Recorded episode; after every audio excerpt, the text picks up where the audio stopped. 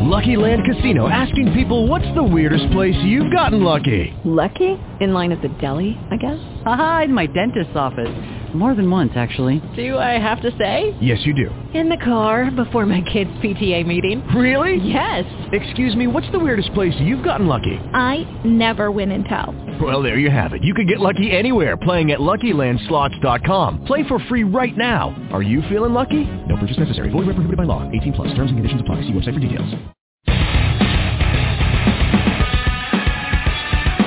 This is 24-7 Sports Hub Radio. And now, with their always informative and often entertaining take on the sports news of the day, here are Jonathan Ragus and Jim Williams. Good afternoon, ladies and gentlemen, and welcome to another episode of 24-7 Sports Hub Radio. I am your host, as always, Jonathan Ragus. Joining me, my partner in crime, Jim Williams. What's going on, man? I am your PIC up in this uh, JOB. Because you're down with OPP, because you know me. Uh, yeah, uh, I'm Caucasian, so I'll go I along forgot, with man. You're, a you're a 90s child. I'm, you know, it, it's funny you said that. I mean, I was born in the '80s, grew up in the '90s, but my love is the '80s music.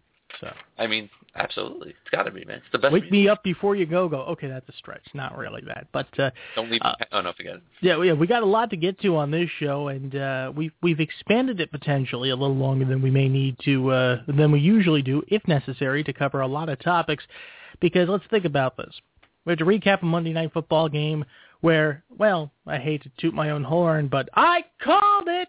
Yeah, you took the uh, the best of the lesser two evils, man. But but I'll tell you, I was I was very surprised by the performance of the newest quarterback in the stable of the Minnesota Vikings franchise, and not surprised in a good way. And I don't fault him either. I have to say, you know what? I was more surprised at the overall of all the teams, to be honest, in, in my mind. I mean, you know, Sure. and of course we'll get to that in, in just a minute. So, Yeah, we, we've got that. We've got uh, tonight, Game One, World Series. We'll talk about that. We will preview the series. We will look at many aspects of it, including Mumbles the mayor in Boston, inserting foot into mouth. He, he he's called somebody Will Cock in the past. Vince Wilfork is Vince Wilcock. He's called Gronk Gonk. He has called. Uh, he, he is confusing Adam. He's confused Adam Vinatieri, kicker, for Jason Varitek in the past. You're But less what than a he- man. Yes, he is. He's a crumb bum. And I, I, I'm going to be quite frank and honest. When we play the clip from him, you're going to say he is a lush coward. oh man, We'll also talk about the St. Louis mayor, who really is a coward, and uh, what he, what, how he has a lack of testis- testicular fortitude when it comes to, uh, you know, thinking his team's going to win it all after a previous bet and what have you. All that plus we're going to do a little round ball rock, a little uh, fire on ice, as the kids used to say back in the day, and more. But we want you to join us, okay? That, that's the kicker. Now, there are three ways, three easy ways to win big here. I mean, uh, three easy ways to contact us. We have a chat room on the 24-7 Sports Hub show page, the one you're listening to us on probably right now. So if you sign in via Facebook or what have you, uh, Blog Talk Radio, you won't just be a guest, and we appreciate the guests who join in, but if you're a guest, they don't let you chat. So just sign in through that, and boom, there you go. You can chat with us, and if you have a question, a comment, we just might read it on the air, gosh darn it. Better yet, if you uh, have a phone, which I think most Americans do in this day and age. I don't know. We- do they? Well, you know, the, you know, tin cans, Campbell soup cans, and string is Can of corn. gone. Can of corn. Can of corn. You can give us a call, reach out and touch us, or touch John because he needs to be touched by an angel. Three four seven two three seven five three seven three. Tell us about what you think is going to happen in the World Series, what you think will happen in the World Series over the course of the next week and a half, or any of the topics we broach on the uh, program this afternoon. 347-237-5373, or you could always click to Skype.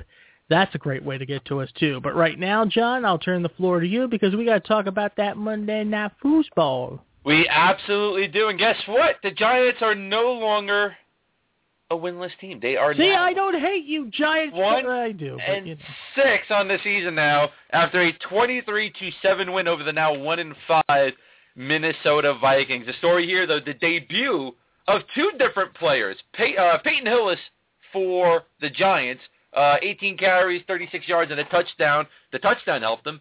Josh Freeman, though, that was the bigger one. The debut with him from the Vikings. 20 of 53, 190 yards, zero touchdowns, one interception for a 40.6 rating. But also Adrian Peterson, uh, once again, uh, really not showing up here. 13 carries, 28 yards. So that didn't help Minnesota as well. What did you think of this game, Jim? I feel for Josh Freeman because I don't think he's nearly as bad as his performance showed. No. He he isn't. I I think some of it's play calling. I you know, a new team, play calling, new playbook. I mean, it was a, it was it was his first game. I mean, you have to at least you, you have to cut him some slack. You have to cut him a little bit of slack. At least he was spreading the ball around. Uh, yeah, two, three, four, five, six, seven, eight, nine different uh, Vikings caught balls. Including Yeah. Joe Webb, he threw it to once.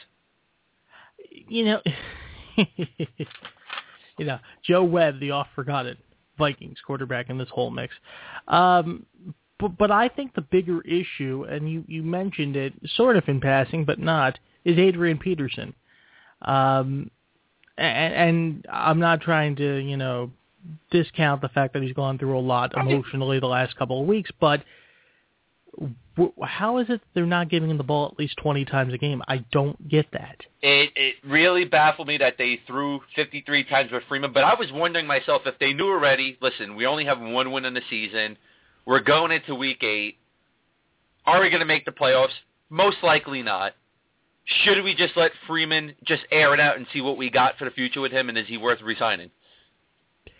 Yeah, I mean, you only have precious few weeks to uh, to take a look at what you have in this instance, and uh, they've done that, I guess, for lack of better terms, in uh, this quote unquote contest. Yeah. Uh, it, it's uh, and I it's, you Freeman. window of opportunity is really, really slim with Peterson, you know, going to be 29 years old. So And, and this just in, things are not going to get any easier. I do believe the Vikings are playing a very good team this week, and Freeman is going to be the quarterback uh, against this team. yes, Yeah, yeah, we'll get Yeah. to this in a minute. So. little little Sunday night affair, and here's a little hint: it's not. But the good news for Giants fans is Eli Manning didn't throw an interception. He played a clean game, not an Eli game, but a clean game. 23 of 39 for 200 yards on the dot and one touchdown. Again, not setting the world on fire, but that's okay. Mhm. He didn't need to set the world on fire. Um, you know, fumbles uh, caught up with the Vikings a little bit as well, and uh, you know, what have you. The turnover game, an interception picked up uh, uh, by the Giants. They won the turnover battle. They won the time of possession battle. Naturally, they won the game. It was uh, it was pretty uh, uh, simple as that. And it's not like, and let's give a little credit here in a losing effort to the Vikings offensive line. It's not like Freeman was in a position where, you know, he was being hurried, rushed, and sacked No. a a million times. He only got sacked once, if I'm not mistaken, in the entire game. Correct. Uh, it's just he's rusty. You have a couple of weeks off because the Buccaneers showed you a callous lack of uh, lack of respect, and these things happen. It's going to take time. Uh, Of the quarterbacks on the depth chart, the quarterbacks who are currently on on roster in Minnesota, He's the better one. he's the best of a poo-poo platter bunch, for lack of better terms. I Yeah, you know, you know what? I don't put the uh, loss solely on Josh Freeman's shoulders. At least not right now. If he continues to go this route, then you know, might be a little different down the line. But you know, when you're not getting anything from Adrian Peterson, you're you know, you're targeting guys like Greg Jennings, you know, ten times, and he can only haul in four times. I mean, you know, a couple of drop passes here and there as well. So it's it's a shame. It- You know, I, I honestly told you. I was going to pick the Vikings, but I wouldn't be shocked if the Giants won, and the Giants did win, and they won big this game, and uh, it is what it is. I mean, it's two terrible teams playing each other. So It, it is what it is, and it's a one-game lead in the head-to-head pick'ems between you and me. For me, so It that's all that not- matters. It is right now. You lead uh, 63 to 43 to my 62 and 44 record. But we're both doing good on this, and we're Yeah. still better than the supposed experts. We are. So let's, you know what? Let's get to the week eight games, and uh, let's see who could, uh, if if one of us could take a bigger lead, or if uh, once again we're going to end up being one game apart. I mean, Seems to be that way so far this season. Yeah, I mean, you know, we, we differ on very few games, and maybe that'll change this week. I'm not sure. We have a smaller slate of games because more teams are on buys. Uh, 13 games, if my math is correct, uh, in week number eight. I, I still can't believe we're already at the halfway point almost. Baffling, baffling me. All right, so let's get into the Thursday night game, and that is the Carolina Panthers taking on the 0-6 Tampa Bay Buccaneers down in Tampa Bay. Carolina has the line by six. No brainer. It's funny you say no brainer because if I end up watching this game, I will have no brain. I will lose brain cells. You couldn't pay me an uh that's a lie. If you paid me what you know Mayock well, and you know, here's my question: Is this Tampa Bay's best best chance to win? Yes. Short term, I'd have to say yes. Because Mike I, didn't look too bad in the last game. Yeah, I mean Mike Glennon wasn't that bad, but uh, again, this is like the Monday Nighter. You've got two teams that are not very good. Yeah. And, and yes, Carolina's been trending up the last couple of weeks, but I still think there's an anomaly within their success the last two weeks. Begrudgingly, I'll pick Carolina, but it's going to be an ugly game. It's not going to be pretty. Not going to be worth watching either, really. Yeah, well, we said that last week, and then uh, you know what? They showed up again, Carolina, to get you know to get another win. So uh, going to pick Carolina as well in this one. I just, I honestly don't think Tampa Bay is a good team. Um, I, I don't think Greg, you know, Schiano's a good coach. I think uh, he's going to be gone and back in college after this season. Come back to Rutgers. They need the help. Oh God, yeah, somebody does. Yeah. It's not going to be uh, Tampa Bay, that's for sure. Mm-hmm. All right, uh, let's get to Sunday's games because we will not have a show on Friday, so we are picking all of week. We are week. picking, and if you don't like it, mm, sorry. Please, please continue to listen. Please. All right, the New York Jets four and three in Cincinnati taking on the five and two Bengals. It's going to be a good one. It is going to be a good good one. It's it's a tough one for me to call to a certain extent, but I'm going to lean towards Cincinnati. I think the AJ Green Andy Dalton connection is going to be too much. Uh, I think we've got the makings of a shootout here, don't you? It could very well be, but it also comes down to which Andy Dalton are we getting? Which right. Geno Smith are we getting? Are we going to get the Geno Smith that you know helped lead the Jets to an upset victory over the New England Patriots and the one that won on Monday Night Football against the Atlanta Falcons? Or are we going to get the one that stunk it up against Pittsburgh two weeks ago. Which Andy Dalton are we getting? Are we going to get the guy that's going to throw for 300 plus yards and three touchdowns, which he which he has over the last two weeks, or in that win over New England, if he's just going to throw for 200 yards, no touchdowns, and nothing going on? Mm-hmm. That's the real kicker here. Are the Jets going to get something out of Chris Ivory again, who rushed over for 100 times last week? Jeremy Kerley's a good weapon for the Jets. BenJarvus Green-Ellis, is he going to rush for some good yardage against the Jets defense? Who knows? that's what it's really going to come down to is both defenses and the quarterbacks. I'm going to say Cincinnati once again, hoping I eat my pick like I did last week, and I was I was glad to do it. But I am going to say Cincinnati. Now, when you when you eat your pick, what kind of sauce do you like to eat it with? You should put a little ketchup on it. Yeah, man, no no mild wing sauce, no, no marinara. No, no, no. Not a wing guy. Not a wing guy. So I, you know what? I, I don't go that route. See, I, I'm a wuss. I, I I'm a boneless wing guy, which is the equivalent of a bigger, plumper chicken nugget. Hey, listen, ain't nothing wrong with chicken nuggets, man. Ain't nothing wrong with that. All right, let's get into this, and uh it's the Dallas Cowboys going to Detroit to take on the four and three Lions. We're going to get to a Dallas Cowboys story right after our picks. Okay. Uh, yeah. Which is pretty, pretty funny. Had us laughing. A little ridiculous. But Jim, where are you going with this one? This is a tough one to call. Again, he says the theme here, boys and girls. Um, I'm going to begrudgingly go with Detroit because it the, the matchup, and we're going to lead into the story. It's going to be pretty much focused on Megatron versus Dez Bryant, who has the bigger game. Yeah.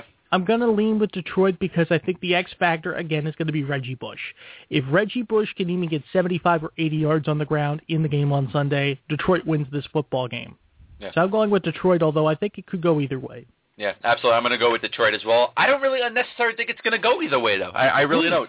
I think Detroit's going to win this, uh, and they're going to win it by uh, at least a possession or two. And, it, you know, it comes down to Romo versus Stafford – Detroit has the better rushing. DeMarco Murray has just been well, he's been injured. He's been banged up. He's yeah, been you know, void. Yeah, but you know, even when he's playing, even in the beginning of the season, he's been pretty much non-existent. Um, I, I, I got to go at Megatron over Bryant. I have to go at Reggie Bush over the running you- backs for the Cowboys. So Well, I you honestly don't think have you know, to. You don't have I to. have to. This is America. You can do whatever you want. Uh, I have to, man. I have to. This is a pick that I totally believe in. So vote for the Detroit. This message brought to you by Jonathan Ragus. Welcome to campaign season, kid. I'm Chris Christie, and I approve this message. no, you're not that fat. That's true. I don't think You're not. You're not. You're not the governor campaigning to be president while still campaigning to be governor. If you get what I'm saying. I'm Frankenberry, and Berry and I approve this message. Frankie Berry for president. Yeah. All right, let's get to this one. Uh, Cleveland Browns three and four. Cleveland Browns starting Jason Campbell this weekend against the seven and zero Kansas City Chiefs. First, Jim, I have to ask you where are you going to go with this one, but I want you to answer as well. How does it feel that Andy Reid has a seven and zero team going into Week Eight? It ha- There's a great pit in my stomach over this, and you probably take perverse pleasure in my pit right now. No, no, no. No, you do because No, most people I do, just not. But Well, definitely thank you. I think. Uh, here's the thing, uh, Andy. uh, This is Jim Williams talking. to Andy. I'm going to just have a one-to-one with Andy. Just excuse me for It's thirty. your friend. Jim talking. Yeah, it's your main man. Okay, from back in the day. Here's the thing. You have a sizably good running back in in Jamaal Charles there in Kansas City. Now, the last couple of years here in Philadelphia, you had an even better running back named LeSean McCoy. Why did you run the ball when you had McCoy here in Philly? Why, you son of a... Why? It's not funny. Oh, it's true. It's damn true. Uh, Anyway, uh, I feel better now. uh, rather than me make the pick, I'll let uh, uh, one of my uh, my main man make the pick. uh, Jason Campbell. Uh, yeah, as far as I know, he might as well just pull a Gus Frerotte and uh, cave his head in inside the uh, wall. It's not going to be a good game. Uh, uh, we're not going to make it close. Uh, we're going to blow them out. Uh, going to go to 8 0. Uh, first place, best team in football. Kansas City Chiefs win this one easily. You know that's my main man. Yeah. Thank you, Ahmad. Uh, if you want a position with the team, uh, we could use you as a as a lackey. I'm George. uh, I'm going Casey as well. To me, it's a no-brainer. It's a no-brainer. It's a Uh. stone cold mortal lock. All right, let's get into this one. The three and three Miami Dolphins going to Foxborough to take on the five and two New England Patriots, coming off that devastating loss to the New York Jets last week. I take great pleasure in. Look how he said it. Devastating. it is the end of the world. Oh my god. As we know it. Yeah, so you felt fine after that, that's for sure. Oh yeah. Um, I think New England bounces back and wins this game simply because of Gronk. I mean Gronk, Gronk, Gronk. Um, Doink the clown. What? well, well, I'm going New England here. Yeah, I'm going New England as well. To me, it's a no-brainer. Uh, Gronk uh, was rusty, but he still pulled in some crazy yardage over a better defense than uh, what Miami has. So, uh, yeah, I see Gronk uh, getting at least a couple of touchdowns for New England this uh, this week. So, New England for me. And Ready? John Leary in the chat is jumping up and down over it. Whee! He's got right. the hopper. I like. All right, let's go, I'm man. sorry. Buffalo Bills three and four, going down, down, getting some Cajun cooking. New Orleans Saints five and one. Where you going with this one? I'm going to go get some gumbo. Uh, but until then, New Orleans has got to win this game. There is no way. Oh, they will. They will. Yeah, come on. New Orleans. Next. New Orleans as well. All right, the one and six Giants. Yes, the one and six Giants. They are not zero and seven. They are one and six, taking on your favorite team, Chip. I can't run Shady McCoy, Kelly, and the Philadelphia Eagles three and four in the season. Where are you going with this one? It wouldn't be so funny if it wasn't so sad. Michael Vick will be starting at quarterback this week for Philadelphia, which means he will be injured within 10 minutes of the first quarter. And we've seen what Nick Foles can sort of kind of do, and we've seen When what he's healthy. Yeah, and we've seen what. Well, you forget Nick Foles because he's injured, and Matt Barkley, he's just too amped for not holding the clipboard. He was throwing great passes to the wrong receivers. That's for Yeah, sure. that's that. That's never a good sign. Um, They were catching him. yeah, yeah, he he was the best player on the other team in the fourth quarter. That's for sure. I hate to say it, but I'm going to pick New York. Um, oh, the Eagles. The Eagles have lost. I think it's nine or ten in a row at home. And I don't see that changing if they don't change the mindset. And that and plus the quote-unquote revolutionary Chip Kelly offense is no more. Yeah. They they aren't doing the speed up thing, and, and it's partially because the, the league has caught up to them and caught pace. But it's like he doesn't even try to run that kind of offense anymore. It looks as generic as anything else you've ever seen before in your life. Mhm. Um, it's going to be a close game, as it always is between these two teams in theory, and I think the Giants win. And it pains me to say that. I'm actually going with Philadelphia here. Okay. I actually think you're going to get your boy Chip Kelly, your main man. I think he's going to give him a quite a bowl in this game for some reason. I, I I don't know if it's to protect Vick a little bit. I don't know, but I could just see it happening. And I see Well, I hope so. I hope to God you're right. Well, I'm going to say this: if LeSean McCoy can get anywhere between 23 to 28 carries in this game, Philadelphia wins. If he gets anything below that, they're not winning this game. But I am going to pick Philadelphia on this one. well, you're a brave little toaster, and I hope uh, I'll just pull a, ragus here. I hope I have to eat this pick. I hope I have to eat it with some chowder. Chowder, Chowder. watch the hopper. All right, man. This- 49ers five and two on the season. Don't know how they're five and two because Colin Kaepernick is just awful. Taking on the 0 and seven Jacksonville Jaguars. You know, this has the potential of being a trap game for San Francisco. I honestly, truly, really believe that. I'm trying not to snicker, but I, I, I just have a funny feeling. But I'm going to pick San Francisco, and it's not going to be pretty. It's not. Go- it's going to be close for comfort. Thank you, Monroe. I'm picking, I'm picking Jacksonville. Oh no, you're not. No, I'm really not. I'm going. San Okay, Francisco. thank you very much. I'm going San Francisco. man. Now There's no watch. way. Now watch. Watch what's going to happen here. The Jaguars are going to win. I'll be like, oh, see, I, I, I knew they were going to win. And then, then you're gonna then you're gonna re-change everything and just like Nah, it's Good- okay. you're San pretty- Francisco. no, no, no, what you'll do, what you'll do, John, is you'll bring this back up on Monday's show, and you'll just snip out the part before the the Pac-Man ghosty dead and be like, "See, I told you." Nah, you know what? San Francisco wins this game.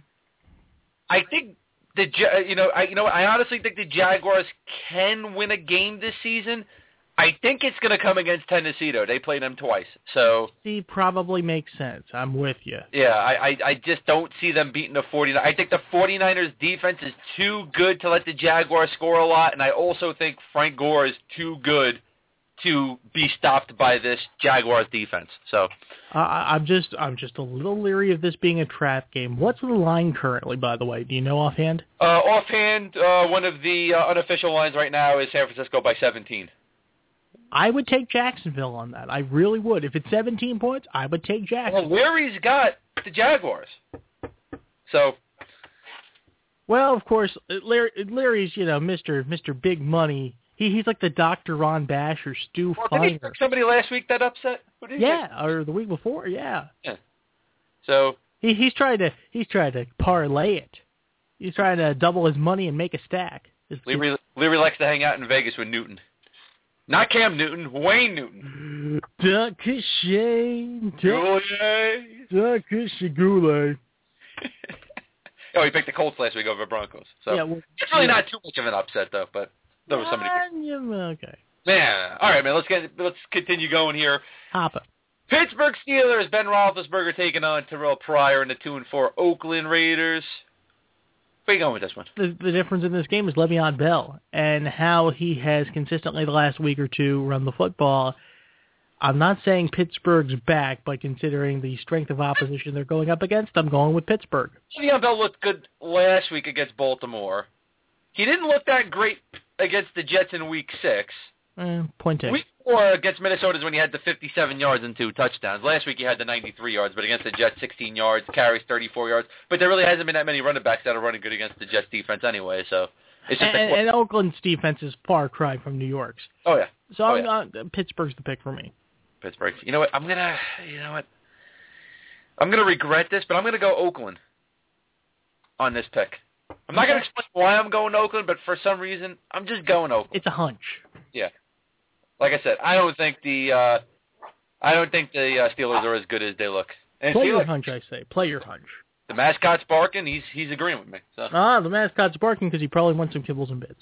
actually, all right. RG three and the Redskins two and four taking on the six and one Denver Broncos. Where are you going with this? Well, let me hear for the mascot first. One second here. Ah, now he's quiet. Oh, what a He, shame. he listens- man, he only he only listens to me. So Man, but at least somebody does. That's good. It's very good. Um, and, and Alicia has to listen to you. God bless her. Um, you're gonna My wife has new to, man. co-host Monday, right? leave my wife out of this, man. No, no, no. She's a she's an awesome person. That's all I'm saying. Hi, Alicia. Just saying hi. Um, I'm going to pick Python. Python in a bag, bounce back effort, but you know, they're trying to do the read option a bit more in Washington, Yeah. and it's it's shown some success. You know, maybe RG3's finally coming around and finally, you know, getting close to the form we saw him in last year Hmm. is the potential of this game uh, a shootout being there? Absolutely, especially with the you know where did he come from Jordan Reed like performances the last couple of weeks. But I think Denver too many weapons, too many weapons. Yeah. Uh, I will say this much as a degenerate gambler, not really. I don't have any guts. Uh, I would take the over in this game. That's probably the surest bet, but I'm going with Denver. Yeah, I'm going with Denver as well. Uh, Redskins looked a little better last week. I like the way that they used Morris. I like the way that they used uh, Roy Helu Jr. I thought that was a good setup. You know, that kind of ground and pound right there for them. Alfred Morris actually looked good last week. So, um, He didn't look like a hundred-year-old fossil. That's right. yeah, he did. But um, I'm still going Denver with this game. Mm-hmm. mm-hmm. Two and four Atlanta Falcons going where it's really hot. They're going to Arizona. They're taking on the three and four Cardinals. Where are you going with this one? To me, this is a you know this is a pick game. So It is because both of these teams are. I have no tell on either of these two teams, quite frankly. I'm going to just play my hunch and go home team when in doubt, and it's going to be Arizona, and it'll be close. I mean, both teams have a marquee wide receiver. It just so happens Atlanta's is a tight end named Tony Gonzalez. yeah, Uh, you know, Air, neither of these teams have a running game right now. Um, Arizona's is slightly better, but you know, it's again comparing poop to Shinola. Uh, I cleaned that up because like I said before, comparing Bynum to Nerlens Noel. We'll talk about. oh, don't, ah, you son of a gun. Uh, but I, again, in a game that you know most people will be sleeping at at halftime, Arizona will win, and Arians will get to 500 on the season as a coach. He'll coach them up, and Arizona will win. You know what? I'm going Arizona as well. I, I had it written down. There are no winners in this game. You know what? I, I I love Matt Ryan, but when you don't have anybody to throw to, it's hard to be a quarterback. And uh, you know, Palmer's got Fitzgerald. You know, hate to say it, but that's uh, that's going to rule out over Ryan to uh, Gonzalez in this game. So, True. gonna go Arizona. All right, four and two Green Bay Packers taking on Josh Freeman and a one and five Vikings. Where are you going with this? Do you really need to ask? No, I don't, but I have to. It's a part of the job description. There's a job. This is a job. Oh, okay. Uh, Packers. Packers, Packers as well. Packers. All right, let's go to Monday Night Football. Six and one, Seattle Seahawks taking on the three and four St. Louis Rams. Bradford out to me, no brainer. Stone Cold Mortal Lock, Seattle. You know, I really think Uh-oh.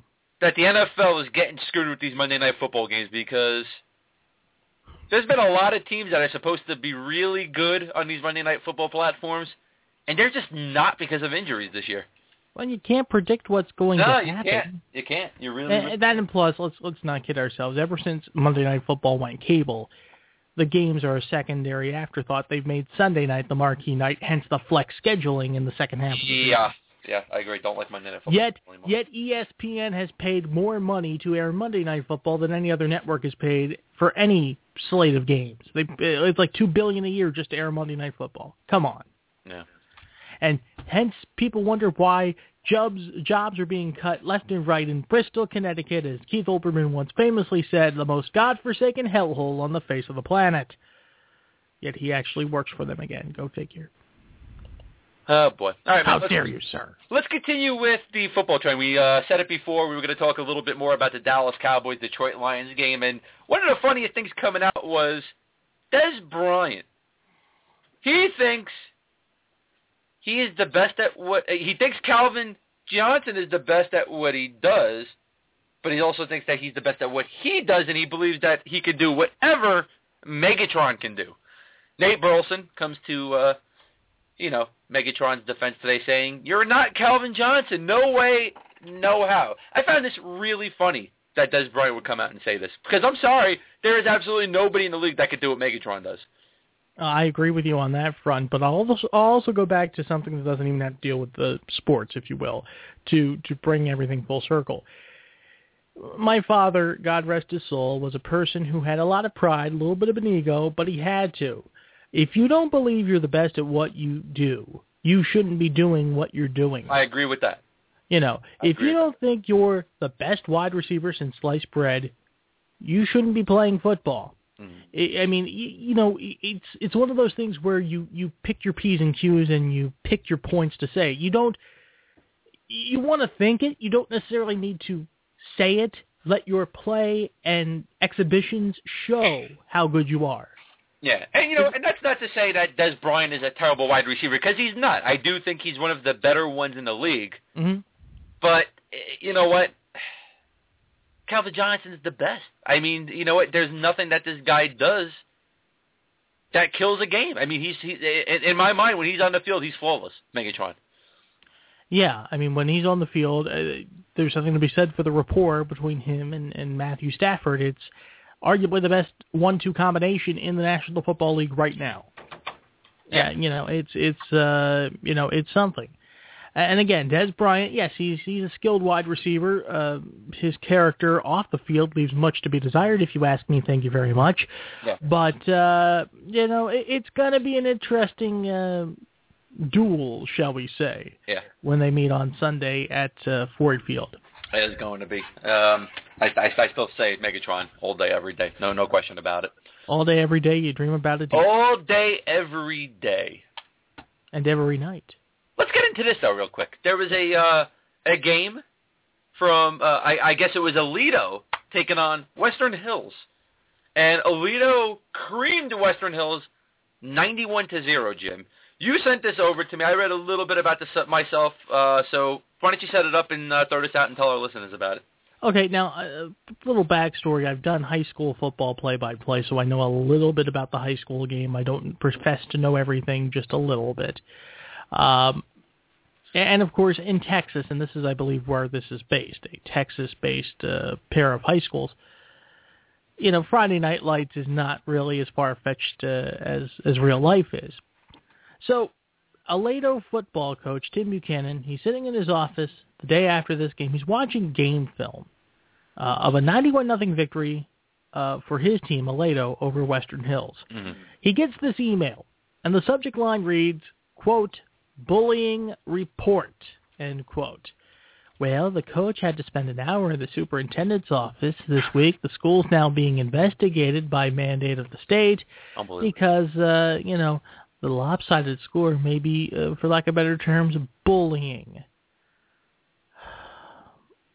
There's something to be said. Okay, again, there. This is a classic case of two wrongs don't make a right. Yeah. For one team to beat the snot on and respect and dignity and take the legs out of every player on the team within them, that you know, and what have you, by that score, 91 to nothing, that's wrong on so many levels. Especially considering, and I don't know how Texas football is, but at least in uh, in New Jersey, the rule is in place. If your one team's up by 35 or more points, they play a running clock, no matter what the circumstances. They play a running clock because, come on, we don't want to embarrass anybody. This game's going to be over. Mhm. I think that's a great rule because you know I don't. I don't. why not? I don't. I, I honestly, man, you know what? These kids are growing up in high school. They're going to come. They're ready. Most of them are already immature. Most of them don't have the parents that are teaching them right from wrong. You need to learn disappointment in life, and I think this was a great example of learning disappointment. You know, Eh, listen, it was ninety-one nothing. He coached his team. They played their hearts out. They continued to win, and I, I honestly have no problem. I don't. I don't see this as bullying. Do you see this as running up the score at all? I, I listen. You know what are they supposed to do? They're supposed to just keep down in the bowl for two periods and just you know stop playing. I, I you know they kept playing. Why not? And this is a team. I'm sorry. Listen, man. If this is a professional football game, it wouldn't stop. This is a team that is averaging just shy of 70 points per game. Yeah.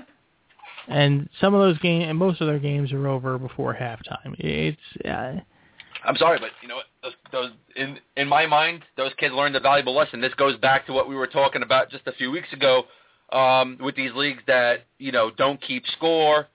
There's no winners. There's no losers. I'm sorry, but you can't. You know what? You just look. He said it as well. John Larry just said in the chat. You can't roll over and you can't cry wolf. And to me, you can't roll over. I mean, listen, you lost 91 to nothing. That was a valuable lesson for the for uh, you know for the Western Hills kids. Now you turn around and say, all right, why did we lose 91 nothing? What do we have to do to make sure that never happens again? That's well, a life lesson. Well, I'll tell you this. You talk about how are we going to rectify this? Well, I'll bring it close to home. Lower Cape May High School, Hmm. just uh, eh, 20 minutes down the road from me in Cape May County. Hmm. Uh, they did something to make sure that at least short term it doesn't happen again. They forfeited their upcoming game See, this that- Friday. That's garbage. That that's absolutely garbage, and that's why people in this country they're lazy. They you know, a little bit of disappointment comes to them. They break down and they can't live life. I I, I think that's stupid. That's that's just nonsense. And this is a team that uh, uh, has been the laughing stock of Cape Atlantic League football for the better part of the last decade. You might as well get rid of your program then. It, it's it's But but uh, uh, well, well, we can't do that now because that being said, and I'm going to be a little hypocritical here just to you know help your side a little bit here too. We, we we can't do that. We we can't do that because football brings in money. It's the most valuable money commodity to our school, high school I'm sorry, man. I, I I don't like the way these schools are are uh, teaching these kids. I don't like the way the athletic departments are run anymore. I I, I think it's garbage. I, I mean, you know what? This if if this was 20 years ago, 91 nothing wouldn't you know it would have been nothing. You know what? The kids would have taken it as a loss. Their parents would have said, "Well, guess what? Life lesson. You got to learn disappointment, man. Roll on to the next one." Now it's everybody has to be treated with kids gloves, and, and it's terrible. And you know? This is why uh, sports and uh, and- and our society are turning out to be typical trash. So. Mm. You know, I see no problem with this. I give a lot of credit to Aledo. I give a lot of credit to their football coach Tim Buchanan. Don't roll over. You continue to play the game. If the other team was, uh, you know, pissed off about it, they should have just left the field. hmm If you're going to roll over, you might as well have just left and you know forfeited during the game. But they didn't. So I give them credit for not doing that. But now here comes the parents. Oh, my poor kid, my poor kids, my poor kids. Sorry, you got to learn disappointment in life, and this was a great life lesson for them. Going back to the Lower Cape thing, we have a couple of quotes here from uh, the coach Bill Miller. The reason he's forfeiting is because his team's mostly freshmen and sophomores compared to a team, Holy Spirit, that in the press of Atlantic City is ranked as the number one team and has won three state trade titles and so on and so forth. Here's the quote that we get, and I, this is probably hyperbole. It's the safety of the whole issue. Going up there and playing them with a bunch of 14-year-olds, I just think physically, I don't know if we can withstand the, that game and play our next four games. We really haven't been competitive in any game. We've been competitive in short stretches. Holy Spirit is on another level. Here's here's the dagger quote. It would just be physical punishment for us. Wow. You know, I guess when you look at it that way, I guess the Jaguars should just forfeit the NFL season. Yeah. You know, Uh, I- I'm I'm sorry. There's good teams and there's bad teams. That's that's balance. That's the balance of life. You know, Then you've then you've got the uh, athletic director of Lower Cape May, uh, Mark Schiffbauer. It was a very hard decision. Kids want to play, coaches want to play. We want them to play. If you're a football guy, forfeiting isn't in you. It's very tough. You have to think about the kids in the program. Hopefully, it works out. I, I unbelievable. it's you know it's mind numbing. I know I'm comparing to to high school stories, but I think the the tangent is is appropriate. You know, because you know why that you know you give credit like you said to the team that took the 91 law nothing shellacking and took it on the chin and will uh, ultimately build some character from it. While the Caper Tigers of Lower Cape May Regional, whose team regularly gets beat by an average of 42.6 points, most recently getting shut out by Vineland, grr, last weekend uh, here in southern New Jersey, uh, they won't get that character building lesson. Yeah, So, unbelievable. I mean, you know what? You look at the Aledo game. Coach Buchanan put his second and third team offensive line and everything in too. I, I mean, you know, so third stringers were playing this game and they still won 91 to nothing. So that tells you everything you need to know. It tells you lots of things. He also, you know, his starting running back in the beginning of the game touched the ball six times and had four touchdowns. It's not Aledo's fault that this team was garbage. I'm sorry. Right. I mean, it begs many other questions about the economic status of the districts that are involved in these games. And you know what? More, you know what? More uh, schools are going to get better players. You know, just like it does in college. You know, better It's- recruiting efforts get better players. But just in the NFL, the owners who have the money, they're going to go out and buy the best. Absolutely. But guess Absolutely. what? That's life. You know. You know, you learn to live with disappointment, man. That's you know, and and I'm sorry, but this was a great life lesson for the kids of Western Hills, and uh here we go now with the parents, of course, because oh my poor Everybody wants a trophy. You know, and what bothers me is that they're accusing this coach of bullying, and, and I'm and I'm getting tired of the term bully being thrown out in so many of the wrong ways. And, and I'll, I'll concede, I'll concede that you're right. Also, I mean, when you put in the second and third stringers, and the and, and the opposing team can't stop them, it's not running up the score. It's just your team sucks. Yeah, absolutely. That's that's what it comes down to, and that's that's a testament to the coaching staff. That's a testament to probably the school district as well. Uh, for you know, I don't know. It's just a mess. Like I said, I give props to Aledo, I give props to Coach Buchanan, I give props to his kids. So, Fair that's enough. all right, Jim. World Series time. Ah, yes, it's World Series time, the Fall Classic. Seven games potentially of what I think is going to be very intriguing baseball as the St. Louis Cardinals take on the Boston Red Sox. We'll break down the when and where of everything. Boston, of course, thanks to something that has nothing to do with anything, the All-Star Game, has home field advantage. Games one and two are tonight and tomorrow night on Fox at Fenway Park. Of course, this will be the last time we hear Tim McCarver, so we should all rejoice. Uh, the games pretty much are all in prime time on Fox. Games one and two tonight and tomorrow night. Day off on Friday. Saturday, Sunday, Monday, games three, four, and if necessary, five in St. Louis at Busch Stadium. And if necessary, the series would end either uh, game six uh, the following Wednesday night at Fenway or game seven Halloween night in Boston. So, uh, probables have been set for the first two games of this series. Of tonight in game one, it is the uh, the dueling aces here. Well, they're both aces, I'd say. Adam Wainwright goes for St. Louis. Uh, he will be opposed by Jon Lester. In game two, the scheduled pitchers, the probables, John Lackey going for the Red Sox against Michael Waka Waka Waka. So there we go. Uh, this is going to be a very interesting series. I mean, these two teams, John, and, and by all means, please debate me on this if you think I'm wrong, are so evenly matched in many, many aspects. They've got strong starting rotations. Yeah. They've got uh, they play team baseball in many respects. All around. Yeah, they're all around similar, and I think one of the more engaging dynamics of this whole series, the managers.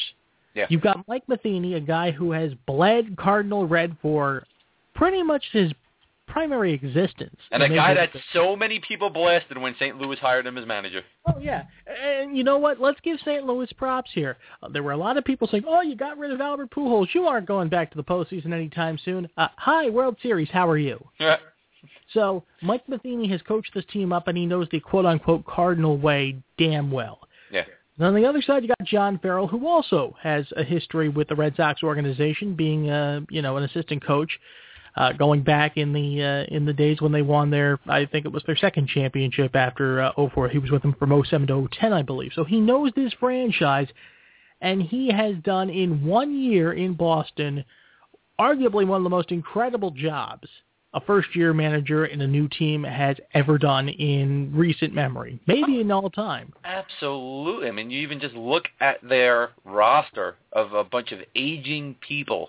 You know, bringing in guys like Shane Victorino, who supposedly was on his last leg in Philadelphia and nobody wanted, and uh, look at the season he's put up. You know what? These Well, guys are playing a- for a guy they want to play for. Well, Shane didn't have a great American League Championship Series. He just had the hit of all hits, the Well- big grand slam in Game Six.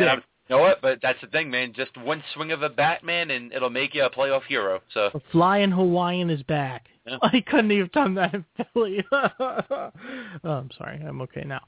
But uh, this is going to be a fun series. I want to ask you, and I'll ask John in the chat for his uh, Hapa prediction uh, momentarily.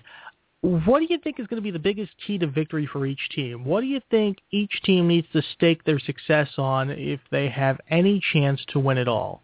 Contact, man. You gotta you you're gonna have to make contact with these pitchers. These pitchers have been dynamite so far in the entire playoffs. Uh, for the Red Sox, they really got to try to attack guys like Michael Wacha. I, I mean, really, really, you know, big. I mean, that that's huge. You know, Adam Wainwright. They're going to have to, con- you know, make contact off him. But the same goes for the Cardinals as well. Like you said, they're just so evenly matched, completely all around. That the only thing I can think of is that this is going to go seven games, complete to the end. It's going to be a close, probably two-one, maybe three-two win in Game Seven, or something really crazy is going to happen, and you might see a sweep. I mean, who knows which way it could go because it's so evenly matched that honestly, I think this is the most evenly matched World Series we've had in years. I would tend to agree with you. One thing I'm going to say, though, and I mentioned this on the Touch 'em All podcast we recorded Monday night, which soon shall be up at CLW83.com. Cheap plug. Thank you very much. You're welcome. Uh, is this. We expect pitchers to lose much of this series. We expect low-scoring games. So you know what that means. I do the inverse. Mm-hmm. You're going to see high-scoring games in this series. I think so. I, I think I think you're going to see the hyperboles come out because you have to keep in mind. get to the bullpen, because it's not going to be off the starting pitching. Right, well, exactly. It's going to be the late inning stuff. Yeah. Uh, because both of these teams were in, especially Boston, was in a funk offensively as a team. I mean, batting in the 220s or two teens as a team during the series. And that's, again, testament to great pitching that each team had to face. Um, I, I, the comparison, though, is this. The, the difference in offensive styles is simply this. St. Louis does it the small ball way. They'll get doubles and singles and what have you. Yeah. That's how they score most of their runs. Mm. With the Red Sox, it's the long ball. It is Big Papi. It is uh, it is Shane Victorino. It's Ellsbury and, and so on and so forth. Mike Napoli, who had a big ALCS for the Red Sox, and uh, you know, again, the DH is going to play a role here big time, especially with arguably the greatest designated hitter of all time right now in uh, in David Ortiz.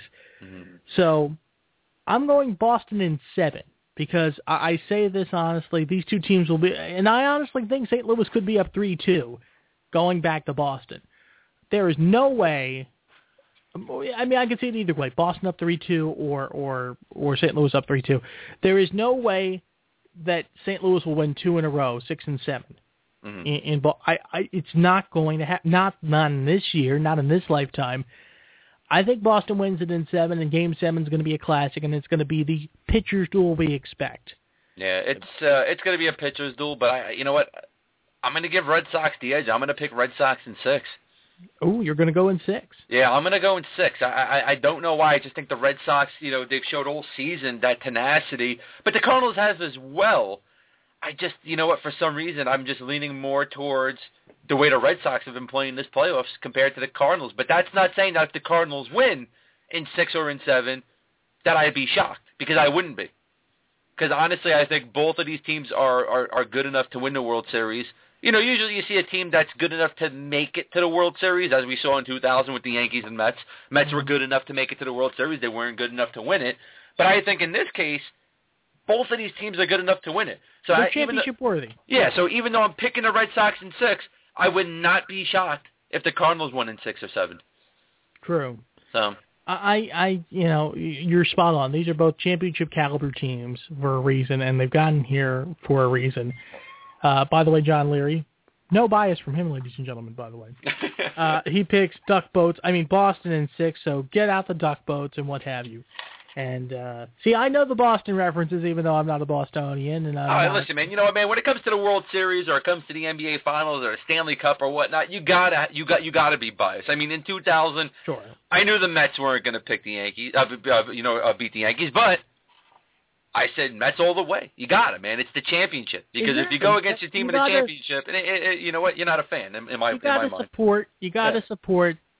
You gotta support the hometown team. Yeah. have to. obviously. You have to. You Uh, so you know that's good. And speaking of supporting the hometown team, that brings us to uh, the greatest mayor in the history of who the hell am I kidding? His name is Mumbles to me. Uh, Thomas Menino, who is I thought Frank Rizzo was the greatest mayor of all time. Well, Frank Rizzo is. You're For less obvious than a reasons. man. Yeah, Okay? You're a crumb creep. yeah. Thank you, Mr. Mayor. Uh, but no, uh, Thomas Menino, oh, he he's gained the nickname Mumbles because he's the king of the malaprop and his thick, I mean, like thicker than the thickest uh, maple syrup from Vermont you've ever seen, thick Boston accent has caused him to trip up a few things. In recent years, he is confused Rob Gronkowski uh, with Gonk. I don't know what Gonk is. Uh, he thought Vince Wilfork was Vince Wilcock. I just emphasized that for safekeeping. And also, uh, most notably, he confused, and I don't know how in Sam Hell you confuse a kicker with a catcher, Adam Vinatieri with Jason Varitek. I mean, come on, man. That's just two totally different things, two totally different just because they start with a V. It, it, it, Come on. But but he may have outdone himself uh, in the last day Oh, yeah. with this this uh, little thing he had. He had a little speech, a little soliloquy, as it were, uh, talking about how the Boston Red Sox are in their third World Series in a decade and how the fans should be ready for what the Red Sox are trying to bring home. Let's go to the audio tape. The Never Die Red Sox are playing the third World Series the last nine years. Why are we rooting hard to bring back the World, the World Series Cup to Boston like we did in 2004 and 2007? This Red Sox team plays with a lot of heart. Well, what, what did he say? They play with the hopper? What? I had to include they play with a lot of heart. Uh, you know what, man? They play with a lot of. Is this guy related to Barney Frank? He looks a little like him. That's a He sounds a little like him too. Yeah, a little bit. Yeah, it, but it, a little bit. Part Barney Frank, part Uh. Mayor Quimby from The Simpsons. We will be the great people in Springfield. And a little bit of the nature boy. No, well, no, more like Dusty Rhodes, more like, quite frankly. Oh, that's true. Yeah. Yeah, if you will, I'm gonna be on the hopper, if you will, on the mothership Saturday Night Superstation, TBS, baby. Naked Dream, Dusty Rhodes, Silver Tongue, Tony Schiavone, and I know what's best for business. Triple H. Triple H. Yes, all about the stain. Triple H. How you how you make it. What are you hatching an egg? Triple H. Triple H. Yes, but but Mayor Mumbles does it again. But no, that may not be the worst Mayor move in this World Series. You gave me a story in advance about what's going on in the Midwest in St. Louis. Yeah, and that is St. Louis Mayor Francis Slay. Guess what? He is not making a World Series bet. Mm. Um, to me, I think it's stupid. I think that's one of the fun things about being a mayor is when your team makes it into a championship, you get to mess with the other mayor from the other city. You may lose. You may lose and have to go through it, but you know it's all in good fun. So here's the reason why, according to Mayor Slay, that he is not doing this because he doesn't want to tie up his staff. Now, when we when I first read this, the very first thing I asked and, and we ch- I fact checked on he uh, was he running for mayor at this point in time? Was was he already elected mayor uh, recently, or is he in the middle of an election season? And I will say this: if he was in the middle of campaigning for re-election, I can almost make a case for him. I will go for his move and his motive. I can almost make a case. But he was elected about mm, seven, eight months ago, so screw that. He's a wuss. Um, Not even that though. I mean, he goes to say that listen, he doesn't want to do it because, of course, he he, want, he doesn't want to.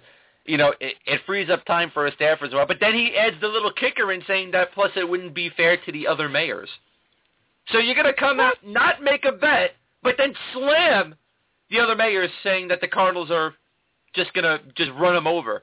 To me, Well, that- if you're not gonna make the bet, you you don't you don't have no faith in your team. I'm if sorry. I'm not mistaken, these two teams met each other nine years before. Yeah. And uh, St. Louis's mayor had to pay up. Uh, what was it? Fried raviolis, I think it was. Something like that. But but even last year when you know what uh, Well, Mumbles wasn't happy with it. That's why I'm. I think he's still upset because Mumbles wasn't happy with his fried ravioli from St. Louis. Mumbles. Nine years ago today, to- as, it was as Larry will remember. and I want to take it to the heart. I mean, it's it's nuts, man. It's you know what this is supposed to be a fun thing between mayors in two cities, and uh, you know what if he doesn't make the bet, Mayor Slay just uh, just you know killed a great great tradition. So a tradition unlike any other. Uh, but uh, and speaking of uh, anniversaries, because uh, Mr. Blaga, mentioned it was nine years ago today. Twenty years ago today. Oh, jeez. One of the one of the worst moments in Philadelphia sports history. And there's so many of them. Oh, oh, thanks a lot. Talking to you, Ragus. Thanks for the compassion. Yeah. It was uh, Game Six of the '93 World Series when Mitchie Poo threw a, a heater right out and over the middle of the plate, and Joe Carter cranked it out for a home run, and the Blue Jays uh, became back-to-back world champions of baseball. And And now let's go to the audio on the final. no, jeez, no, wah, wah, wah. no solitary Kalas calls here in this one. No, no, no, no, no. Ah, Or it's Tom. Carter knocked it in. It's gone. That wasn't even close to. No. Not even. Yeah. Oh, that's, I'm wait, that, that, that, no. guy. No, that was not even close. No, but Tom Cheek had a great call. Sean McDonough had a great call up, and Kalas was depressed as all heck, as I remember hearing the call. So, but it, just, it, you know, as a kid, nine years old, growing up, and, and you know, being in love with that '93 team. Now looking back, it's like, wow, this team was effed up. Uh, you know, it, it stings. It stings a little bit. And Joe Carter still vilified in this city. And, and Mitch Williams has been put off the hook recently because, well, 15 years later, we atoned for that mistake. So, but uh, you know, just you know, one of the one of the great moments in World Series history, just fittingly not on our side. Well, we do have some time. So, what came out recently? That was the NBA GM survey. If you don't know what the NBA GM survey is, they go and poll general managers around the NBA on so many topics on which team will win the NBA Finals, which team will win their division, who will win the MVP. Do you like the Marv best- Albert's toupee? Who is the best point guard? Is you know Ahmad Rashad your main man? Oh, All stuff like that. So who's the Black Mamba?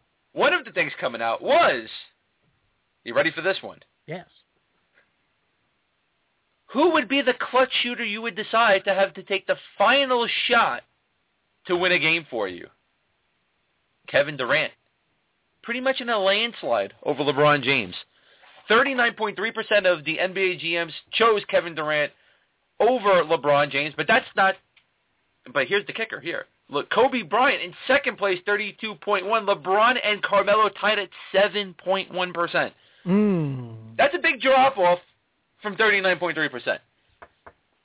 You know what? I honestly say I'd want Kobe to take the final shot for me. I would take Durant. I mean, Durant's got a good. Durant's good. It, it, it's a pick 'em. I'll grant you that. But I would go with Kobe with the experience, just a just a just a touch ahead. Okay, so let's go here.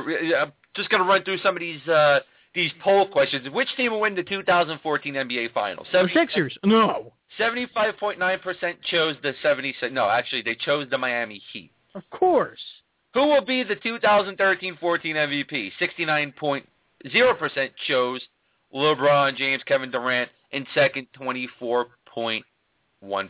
Just because you're the most valuable player, you that doesn't mean you're clutch. That's what they're just telling us right there, which is true. Yeah. Let's take a look at some of the positions. Who is the best point guard in the NBA? 70% says Chris Paul. Best shooting guard, 56.7 says James Harden. Kind of don't agree with that, but that's just me. Mm-hmm. Small forward, LeBron James, of course, 86.7 of the vote. Power forward, Tim Duncan, 31% over Kevin Love in his 27.6%. That's what I think is interesting. Tim Duncan, Yeah. quietly, the gentle giant as I call him, still gets commanding respect after all these years. I think that's great. He deserves it. Mode. He's playing some great, great basketball in his, in his Team basketball, damn it. best center in the league. I don't agree with this, but I'm not a general manager either. Dwight Howard gets 65.5%. Marc Gasol in second, 20.7. Tim Duncan in third, 10.3. Roy Hibbert, 3.4 in last place. I don't agree. I, I'm But, with you. Once again, We, we all know who the greatest center is. Todd MacCulloch. Oh, wait, he's not playing. well, here you go for this one. Who was the most underrated player? Wait, excuse me. What was the most underrated player acquisition of the season? 10%, tied with Andrei Kirilenko going to Brooklyn and Luis Scola going to Indiana. Is Jrue Holiday going to the New Orleans Pelicans?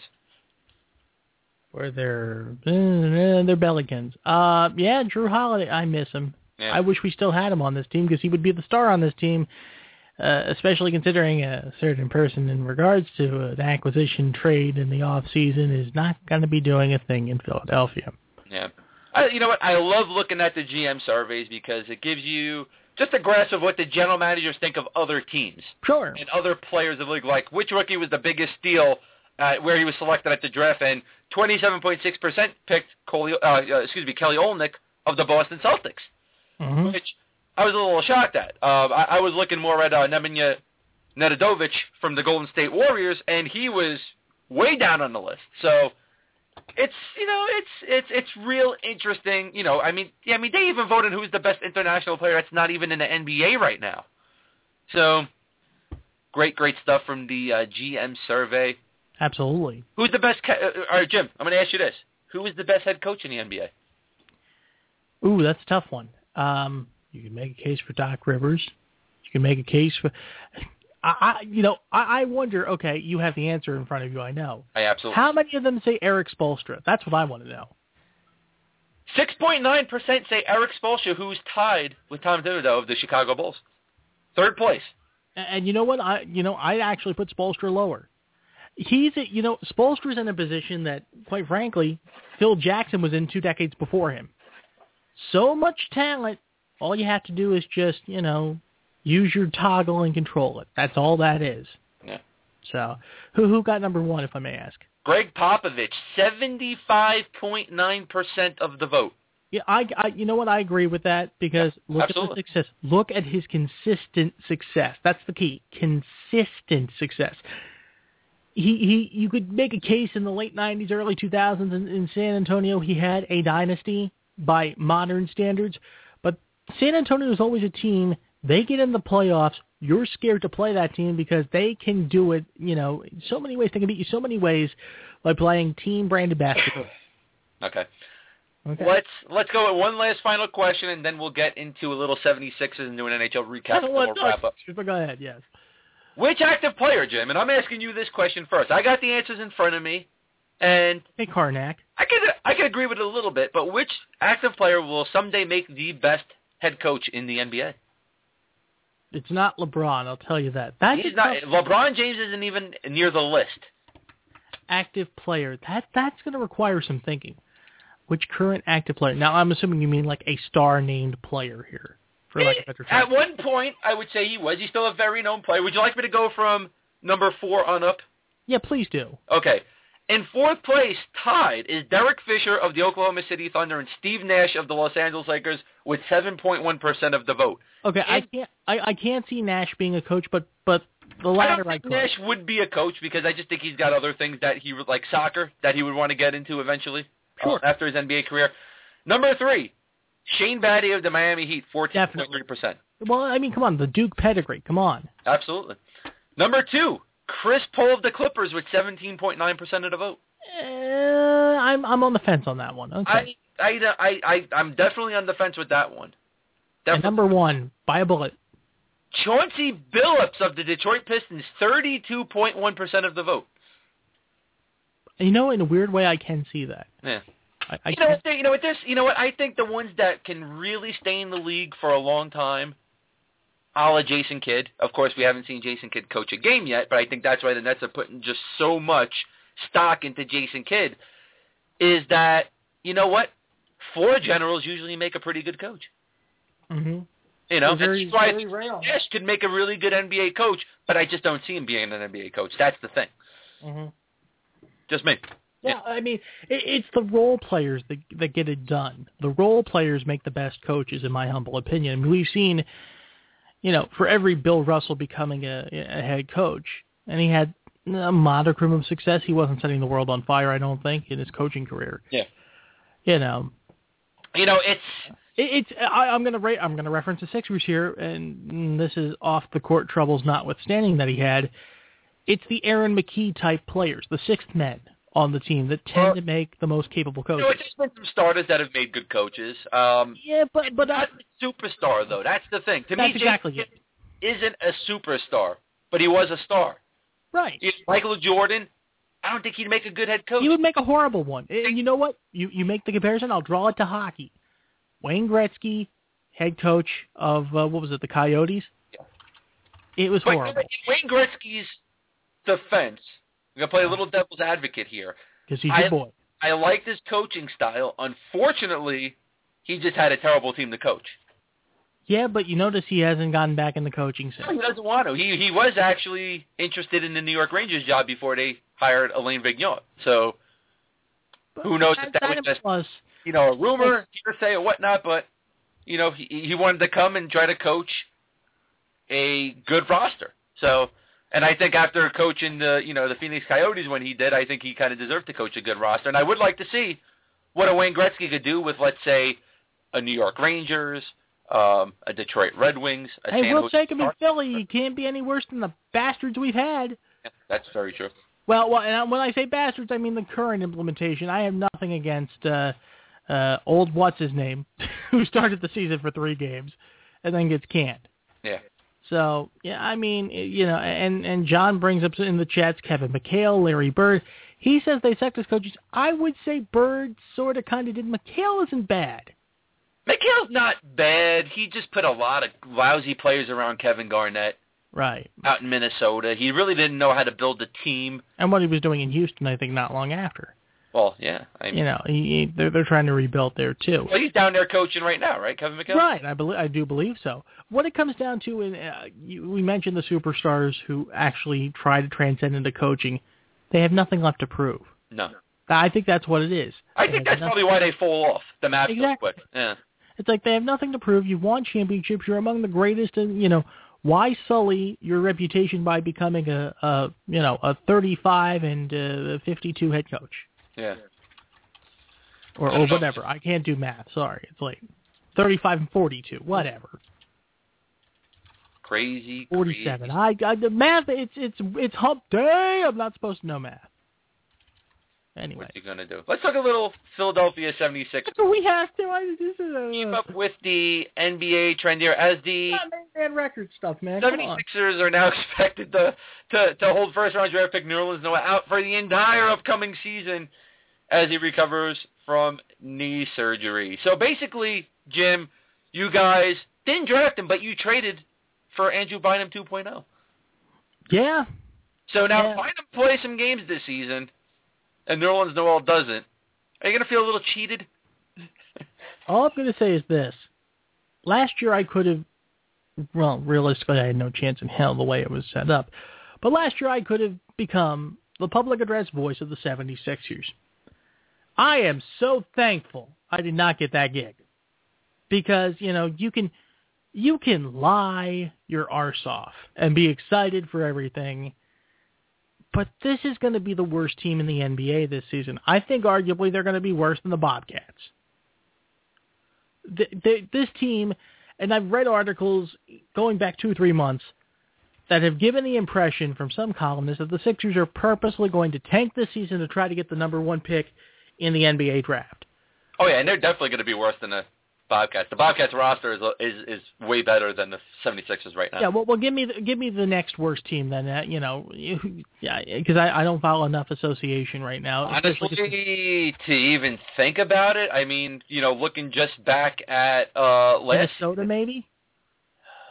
you know what? Nah, I, you know, with Ricky Rubio and Yeah, that's true. Kevin Love, I mean, you know, you know, and they do got a couple of decent players off the bench there. I mean, it's it's tough, man. It's, I mean, the Sixers are the land of the lost when it comes to the NBA. This Look at last year. You had Orlando that was 20 and 62, Phoenix that was 25 and 57, and I still think both Orlando and Phoenix are going to be better than Philadelphia. No, I'm now let let me just make sure I'm clear. I'm not saying that the Sixers are going to try to trump their own record from the early 70s of winning 9 games the entire season. Oh, they have to win more than that. They have to. They're going to win more than that, but not by much. Uh it- it's going to be a long season. I mean, looking at them without Nerlens Noel, who of course they're going to put a lot of stock in. Who do you really rely on now at the center spot? Spencer Hawes and Kwame Brown. This is this is a point in time, and, and one of my buddies, Kyle Wilson, who used to work at WIP as a, as a board op and what have you, said it best. This is one of the worst periods in Philadelphia sports in recent memory, because think about this. Even even when the Sixers are bad, and believe me, the Dana Barros era, rock bottom for the Sixers before this. Mm-hmm. The Flyers were at least competitive. The Flyers were always a playoff team. Now you've got the Eagles who are, eh. You've got the Flyers who are slowly but surely, or quickly but surely, becoming like the Miami Marlins of the National Hockey League, so misrun and run amok that they they're screwing the pooch. Yeah. And the Sixers are going to be playing for the frickin' lottery. So now we have to say, well, pitchers and catchers report in about three and a half months. And then you realize, oh, look what the Phillies are. Oh, jeez. So we're we're you know the the peak of Philadelphia sports in that recent cycle of you know winning ways, not to pull a Don Tollefson line, has come and has gone tremendously downhill.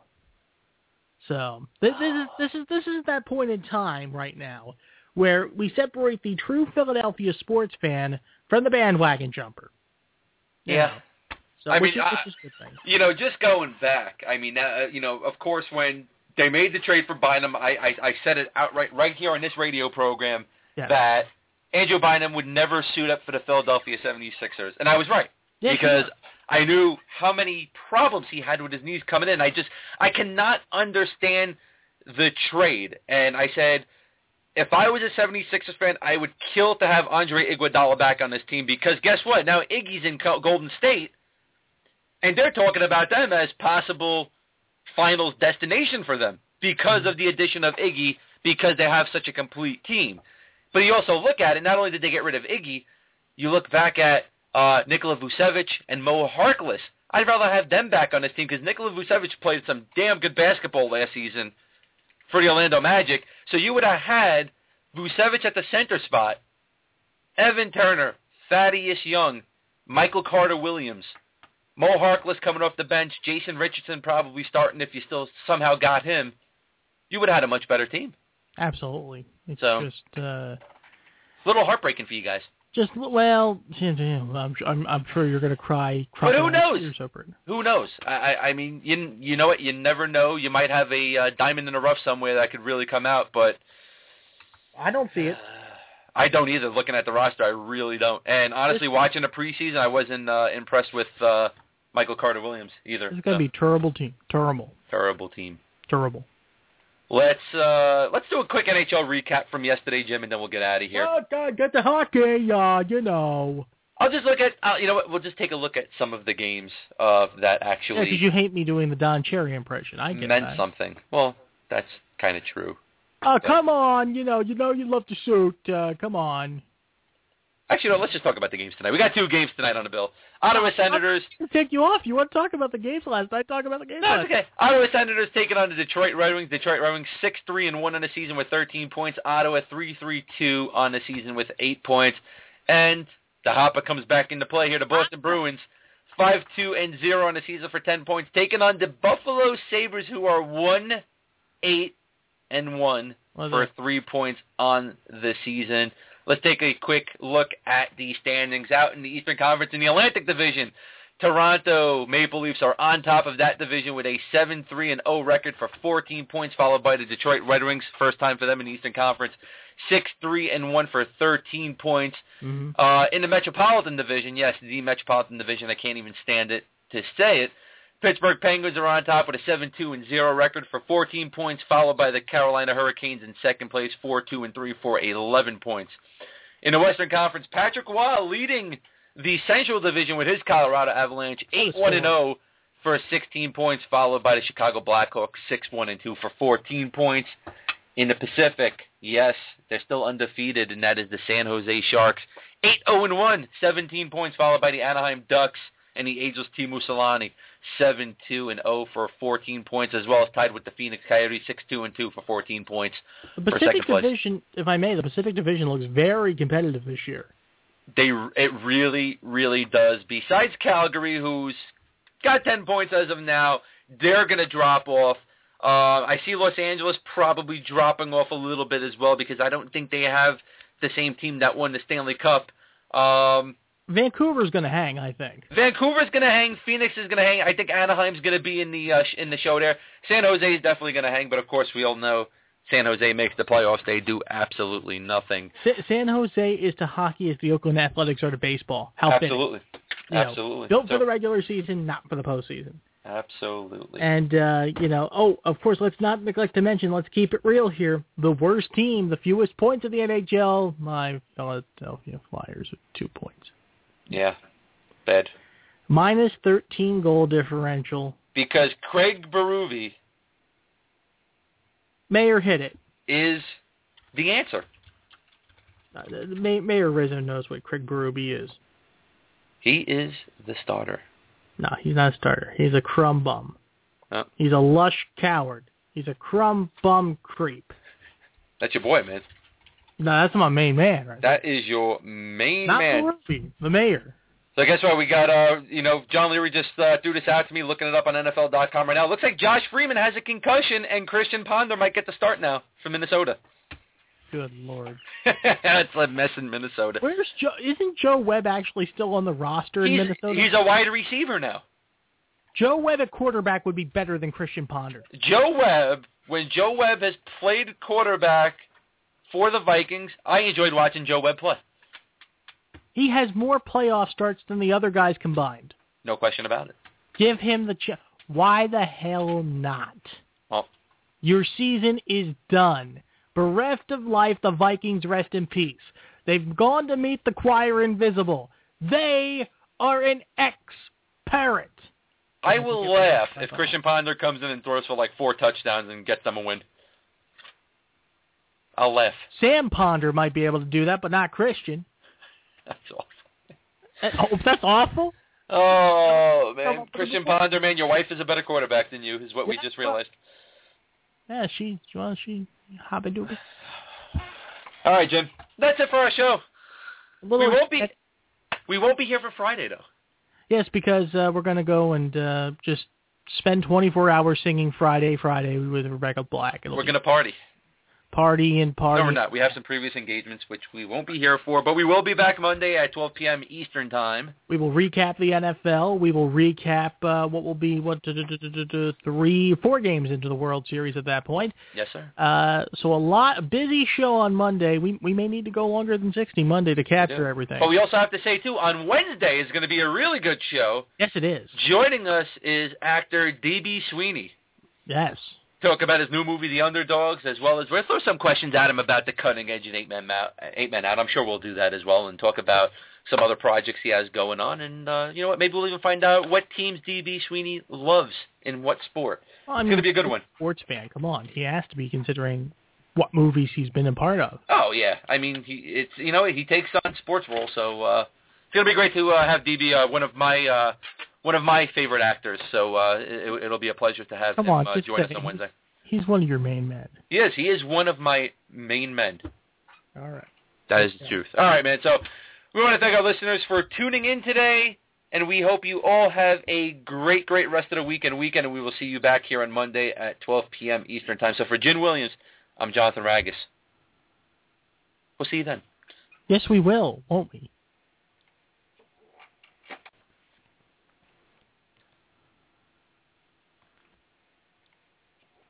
With Lucky Land slots, you can get lucky just about anywhere. Dearly beloved, we are gathered here today to... Has anyone seen the bride and groom? Sorry, sorry, we're here. We were getting lucky in the limo and we lost track of time. No, Lucky Land Casino, with cash prizes that add up quicker than a guest registry. In that case, I pronounce you lucky. Play for free at LuckyLandSlots.com. Daily bonuses are waiting. No purchase necessary. Void where prohibited by law. 18 plus. Terms and conditions apply. See website for details. Waiting on a tax return? Hopefully it ends up in your hands.